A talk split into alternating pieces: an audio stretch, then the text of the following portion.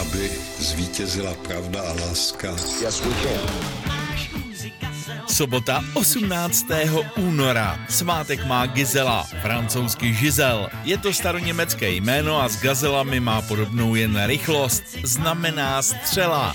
A tady je Petr Jungman.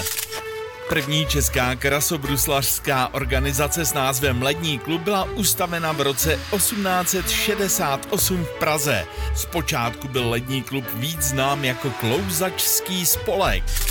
První československý ministr financí Alois Rašín podlehl atentátu před stolety v roce 1923. 5. ledna byl střelen dozad před svým bytem v Žitné ulici. Až do 18. února bojovali lékaři o politiku v život marně.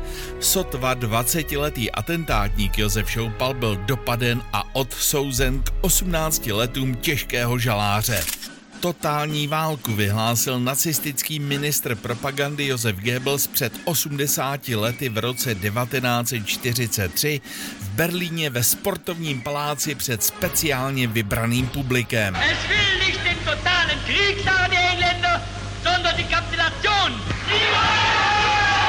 Ale ani totální válka Hitlerovi k vítězství nepomohla. V metru v jeho korejském Tegu zahynulo před 20 lety v roce 2003 198 lidí při požáru založeném psychopatickým pachatelem.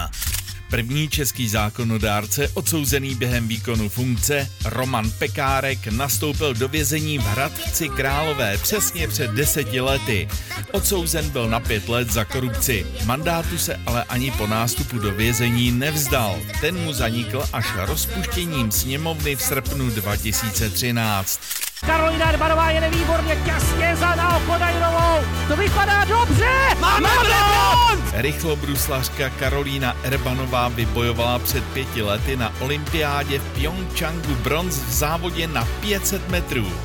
Před stolety v roce 1923 se v Březových horách u Příbramy narodil herec, režisér a imitátor Strýček Jedlička. Já najednou štěkám líp než pes, řekl tam lépe než kůň Snad bych svedl i povíjána. Ve stejný den před sto lety v Malenicích nedaleko Volině se narodil režisér Zdeněk Podskalský. Kulatých 90 má dneska žena, kvůli které se rozpadly Beatles. Druhá manželka vdova po Johnu Lennonovi, Joko Ono. A 25 má rodák ze Štenberka, Václav Chaloupka, kanoista mistr světa ve vodním slalomu z roku 2021. Já přeju hezký den.